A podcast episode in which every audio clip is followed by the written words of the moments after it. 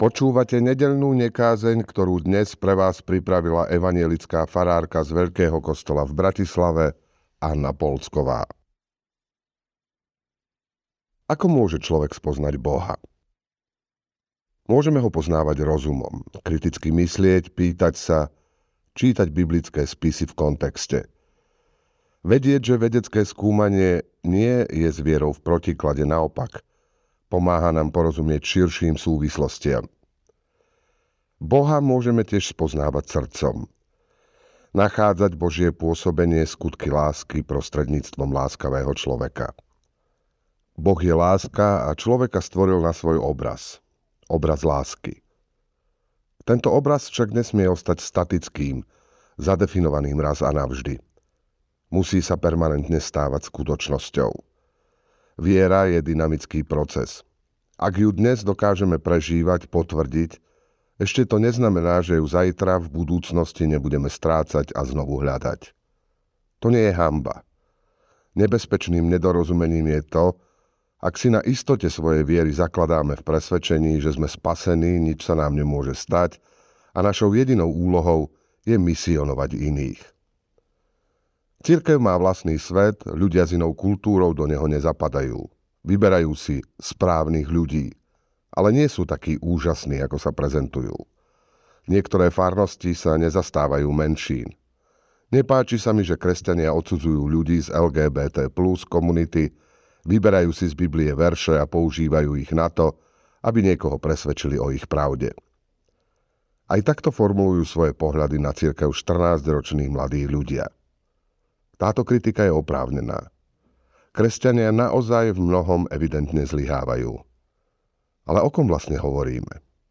Kto je cirkev? Cirkev nie je iný svet. Tvorí ju veľká väčšina obyvateľov našej krajiny. Tvoria ju mnohí z nás. Aj my zlyhávame. A nie sme veľmi ochotní priznať si to. Máme problém zastať sa jeden druhého. Prizeráme sa, ako v našej blízkosti ľudia ponižujú, prichádzajú o prácu, zdravie, dôstojnosť a mlčíme. Počúvame ľudí, ktorí nehovoria pravdu a tvárime sa, že sa nič nedeje. Nekonfrontujeme ich s tým, neveríme, že by malo význam protestovať, aby sa niečo zmenilo. Vieme, že hľadanie pravdy, spravodlivosti, podpora iného, čo si stojí. A my sa chceme chrániť.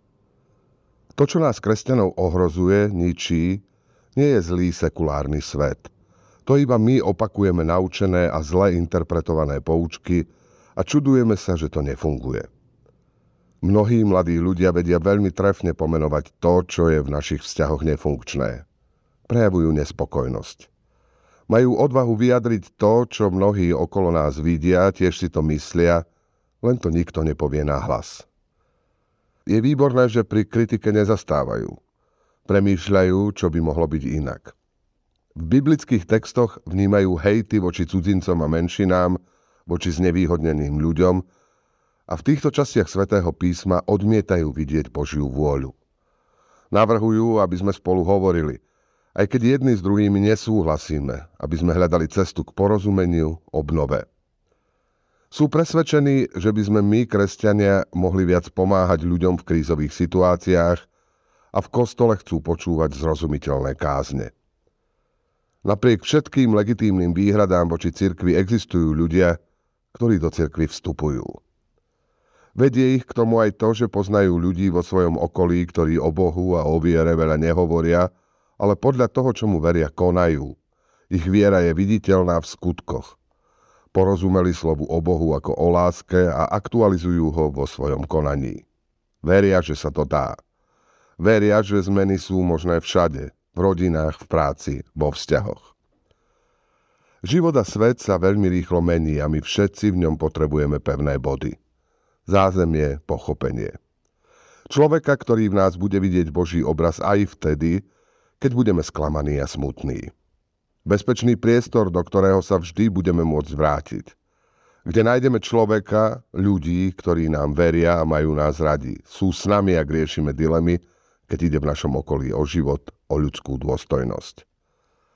Mladým ľuďom sú a vždy viac budú zverené dôležité rozhodnutia. Pôjde v nich o život ľudí, ale aj celej našej planéty. O hodnotu života. Je a stále viac bude na nich, ako si poradia s výzvami, ktoré prinesie umelá inteligencia, kde a ako uplatnia ľudskosť. Na živote nás všetkých bude zrejmé, ako budú nakladať s kompetenciami, s mocou, či budú stáť o presadzovanie spravodlivosti. Nechcú a nebudú hľadať Boha, sediaceho na oblakoch v nebesiach. Hľadajú, spoznávajú ho v prejavoch lásky k človeku. Poznať Boha a veriť mu znamená konať. Od toho, aké vyjadrenia nájdeme pre lásku, bude záležať nielen to, či prežijeme, ale aj ako. Ako sa postavíme k napätiam polarizovanej spoločnosti. Či a ako budeme komunikovať s človekom, ktorý má iný názor. Ako pristúpime k riešeniam konfliktov. Nedá sa im vyhnúť. Tlmiť ich v mene tzv. Pokoja by bolo falošné a neúčinné. Našou spoločnou úlohou je nezmieriť sa s neúctou, bezprávím, s nedostatkom lásky. Skloniť sa k človeku, ktorý menej má, menej vie a menej vládze a pomôcť mu postaviť sa a rásť, dávať z toho, čo máme a tešiť sa z toho. Čo sú dnes naše kréda? Na čo myslíme, keď vyznávame verím v Boha, v Ježiša, Ducha Svätého? Táto viera, prikázanie lásky nás zaväzuje, aby sme hľadali to, čo nás spája, ako ľudí rôznych náboženstiev, rôznej farby pleti, sexuálnej orientácie a rodovej identity. Švajčiarsky teológ a religionista Hans Küng tvrdí, že ak má globalizovaný svet žiť v mieri, je potrebné zjednotiť sa v základných etických normách. Ľudstvo si môže stále menej dovoliť, aby náboženstvá na tejto zemi rozdúchavali vojny namiesto toho, aby podporovali mier, aby podnecovali fanatizmus namiesto úsilia o zmierenie, aby praktizovali nadradenosť namiesto pestovania dialógu. Náboženstvá musia do budúcna podporovať spoločné prvky proti rozdeľujúcim. Úlohou kresťanov, každého z nás a nás všetkých, je byť človekom. Nasledovať Ježiša, žiť ako on. Ísť odvážne proti prúdu, dobrým prekonávať zlé. Odhaľovať formalizmus, pretvárku, egoizmus, najprv u seba a následne vo vzťahoch, v prostrediach, ktoré tvoríme. Na to, aby slová o Bohu, naše vyznanie, nezostali formálne, vyprázdnené, je potrebné vždy nanovo potvrdzovať vieru skutkami lásky. To nám dáva šancu k stále sa obnovujúcej ľudskosti. Božej ľudskosti. Počúvali ste nedeľnú nekázeň, ktorú dnes pre vás pripravila evanjelická farárka z Veľkého kostola v Bratislave, Anna Polsková.